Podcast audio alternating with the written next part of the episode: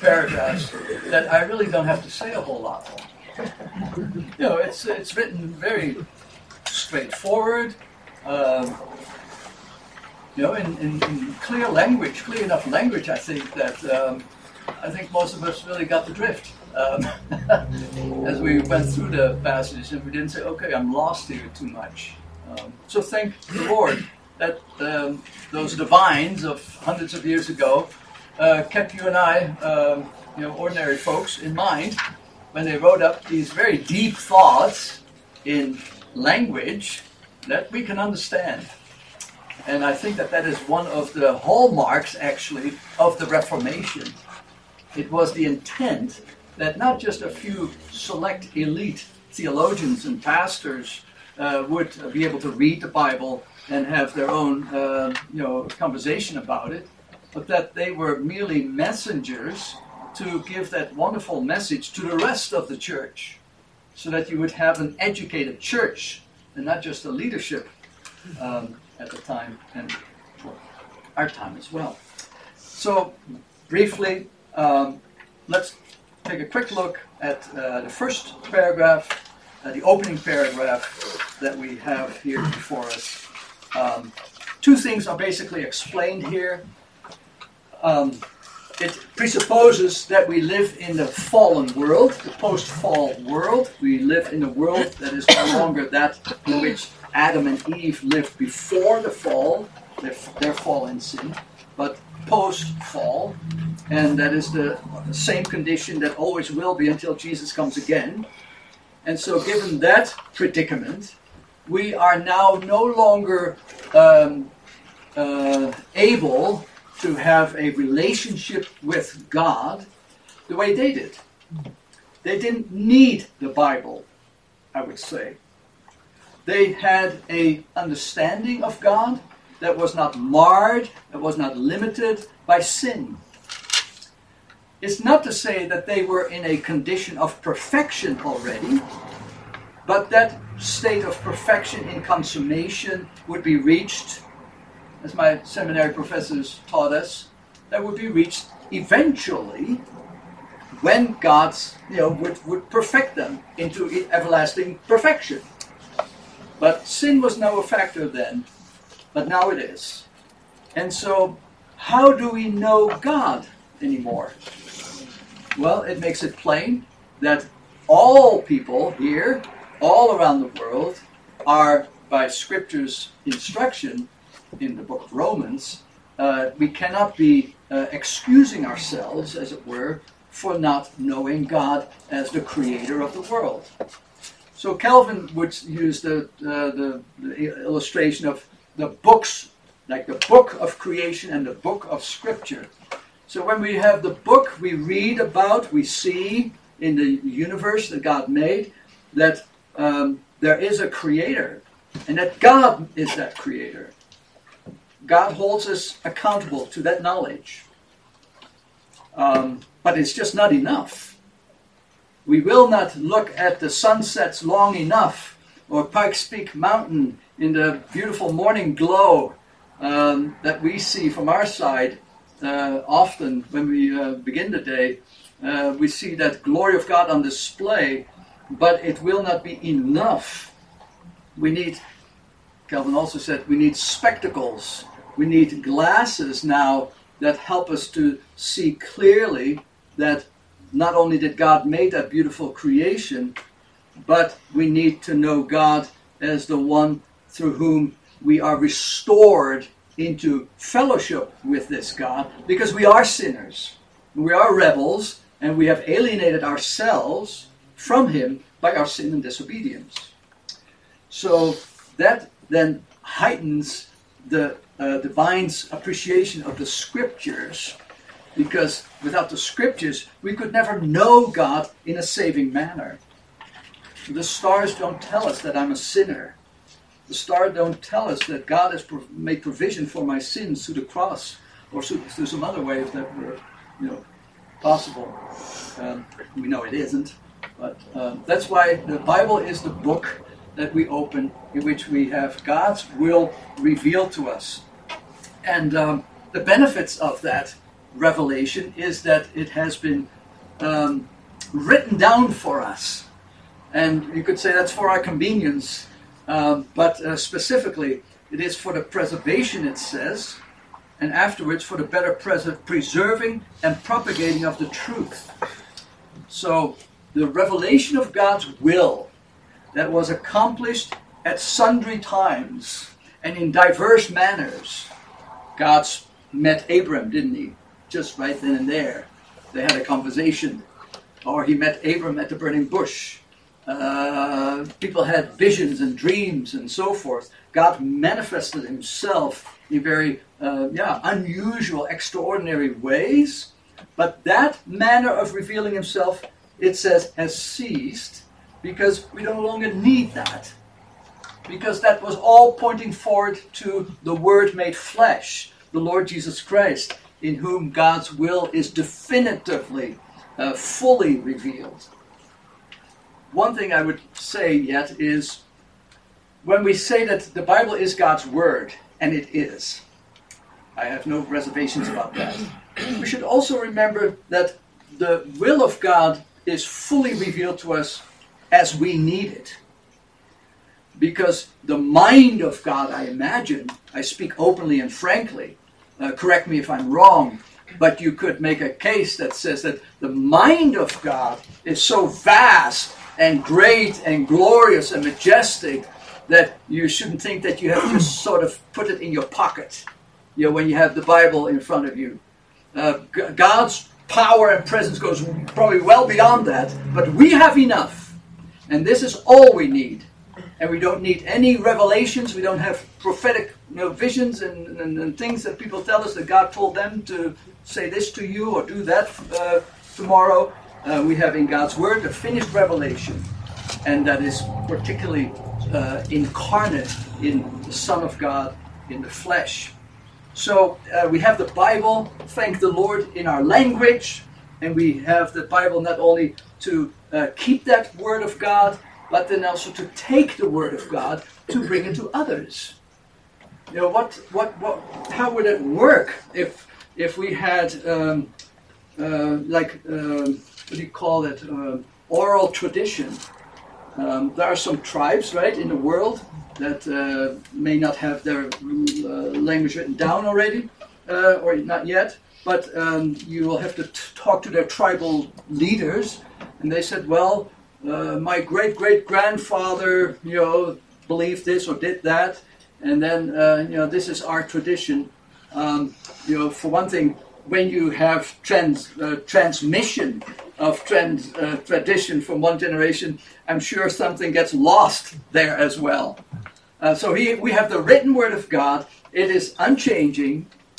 Um, we don't have the original manuscripts, of course, but we have, by God's superintendence, the very word of God in our hands, because He does not make mistakes Amen. when He guided those who penned down the words, and others then translated it and so forth, so that we can read it in our own language. We have the word of God. Don't have doubts about that. Um, but uh, that is the, the beauty. And then also, there is another benefit, and that is it gives stability to the church. Um, because the word, the church then has an appeal, an objective appeal. If something happens in society, something happens inside the church, then we can say, well, the Word of God teaches us the following, and not just that that becomes you know, somebody's opinion or the church's opinion or a synod's opinion and so forth. So, um, and then finally, uh, it is also then very important that we have God's word because it becomes the defense against the world, against Satan, it mentions, and our own weakness. So the word is divine, infallible, inspired word of God and that is the word that comes to us in an authoritative manner, and it judges us.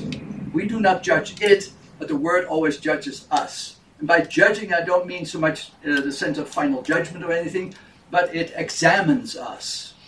So that our challenge is how is my thinking, how is my life in alignment with His Word, with His will that He has graciously revealed to us? Okay, number one. Number uh, six.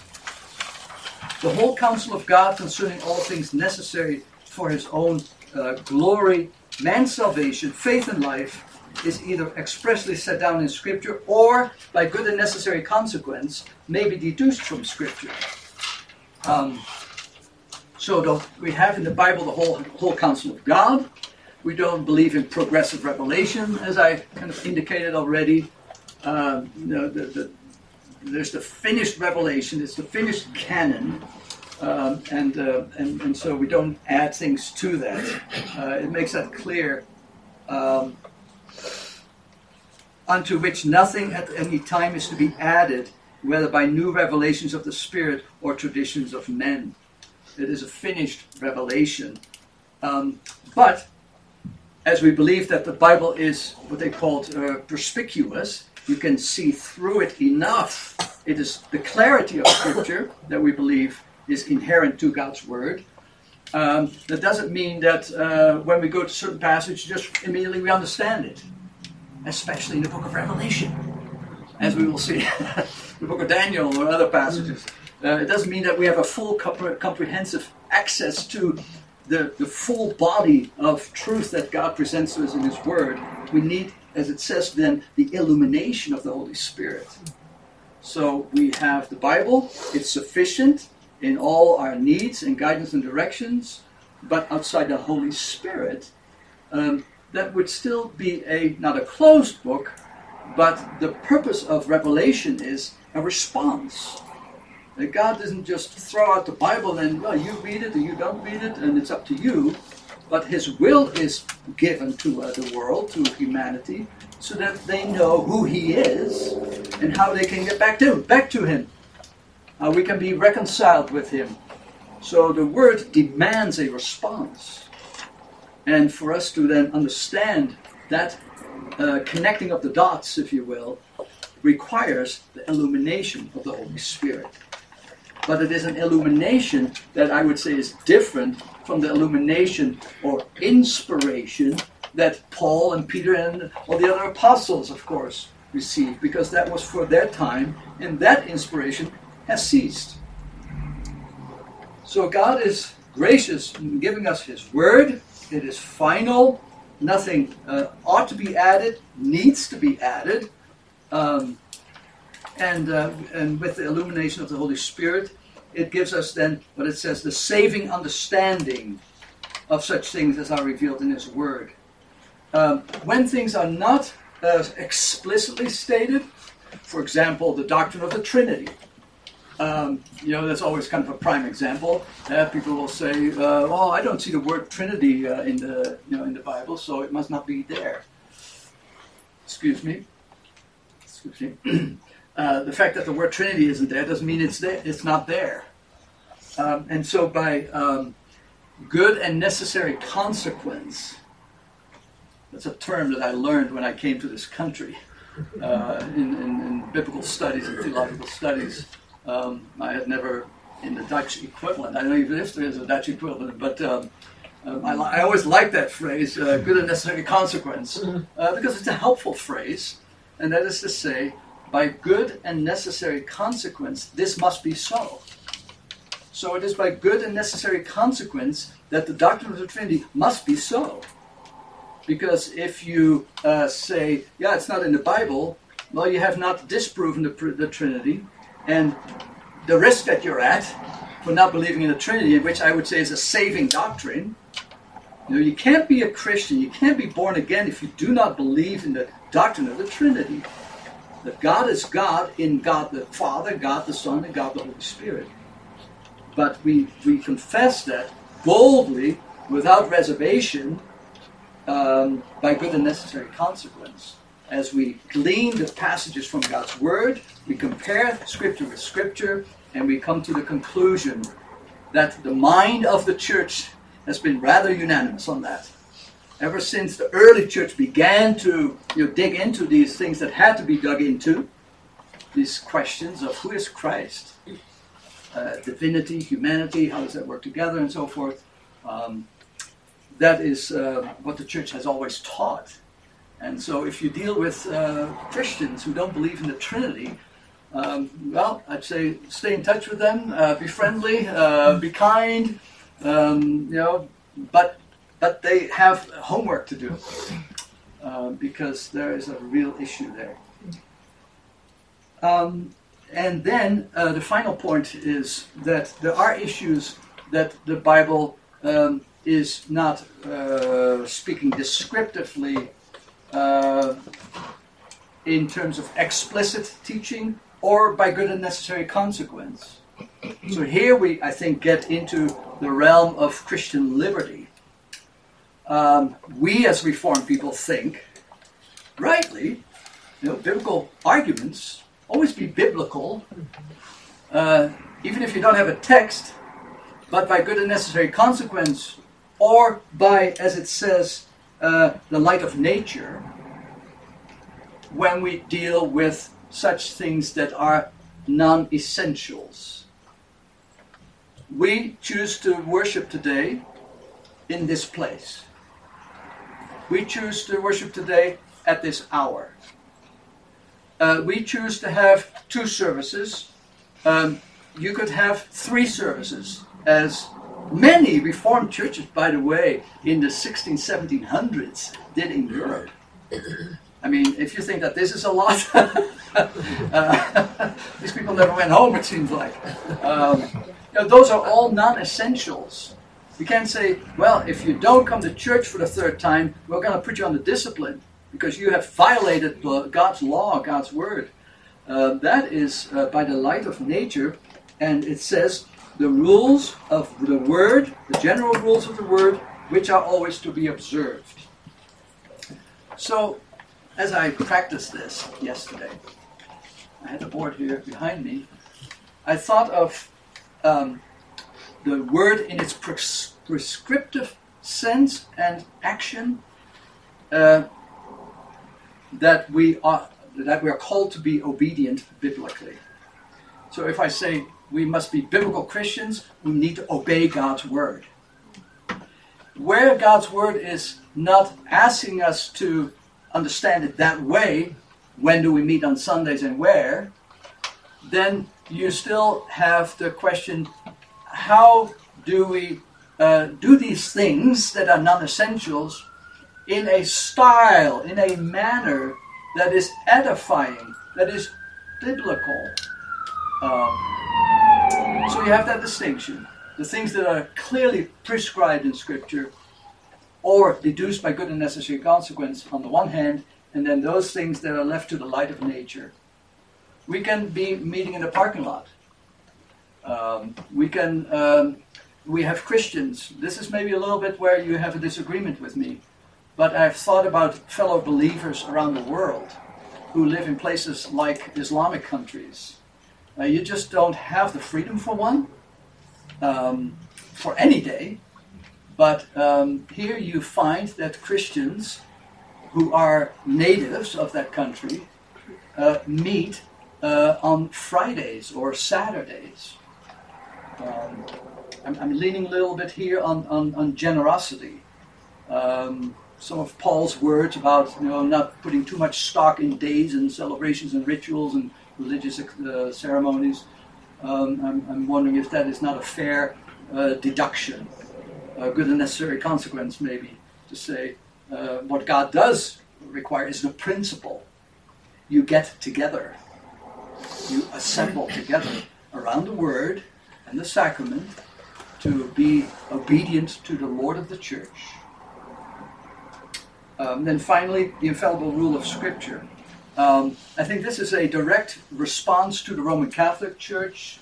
Um, the Synod of Dort already some uh, 6040s, uh, so 20 years earlier or so, um, uh, you know, had similar discussions.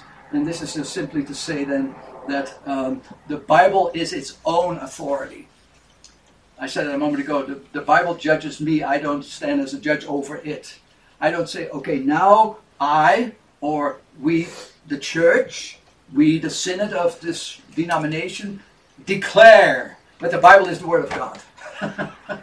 that is just preposterous. Uh, the Bible is its own authority. Amen. pure and simple. And so um, I think that's the main idea that they were uh, trying to convey here. And then finally, one more thing.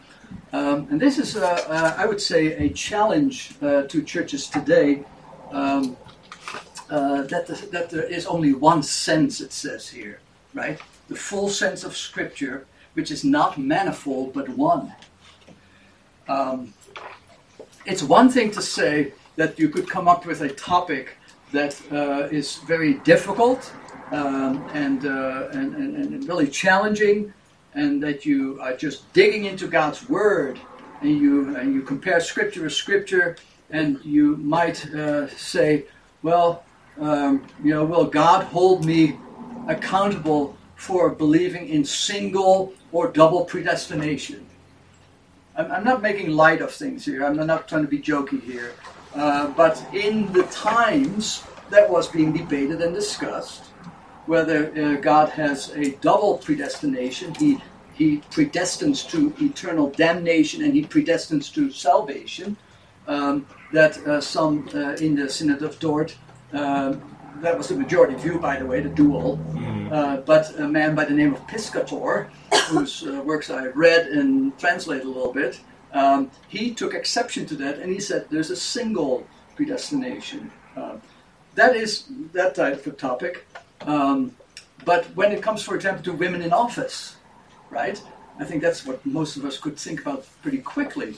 Uh, then we have had denominations that said at the end of decades of discussion, uh, we don't know. You know, we think that the Bible can be interpreted to say this meaning and it can be interpreted to give that meaning. If you follow the read the words of, of, this, of the confession here, and I think that is true, um, God in his nature is not double-minded. Uh, he is not confused. Uh, he, he, he gives his word. Uh, do we have a full orbed understanding of the word in all of its ramifications and what have you? that is probably not so.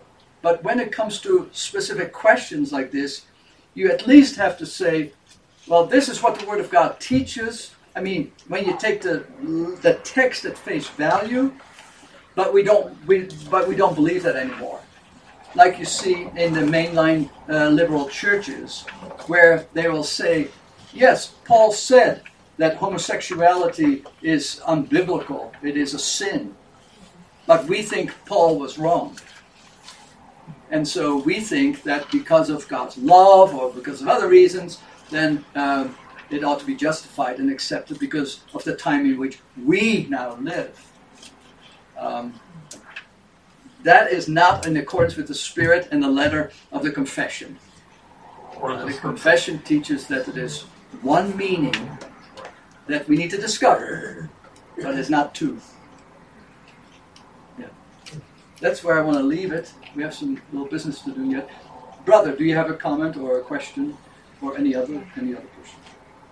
No, I, I, all I was going to say is that the confession is not the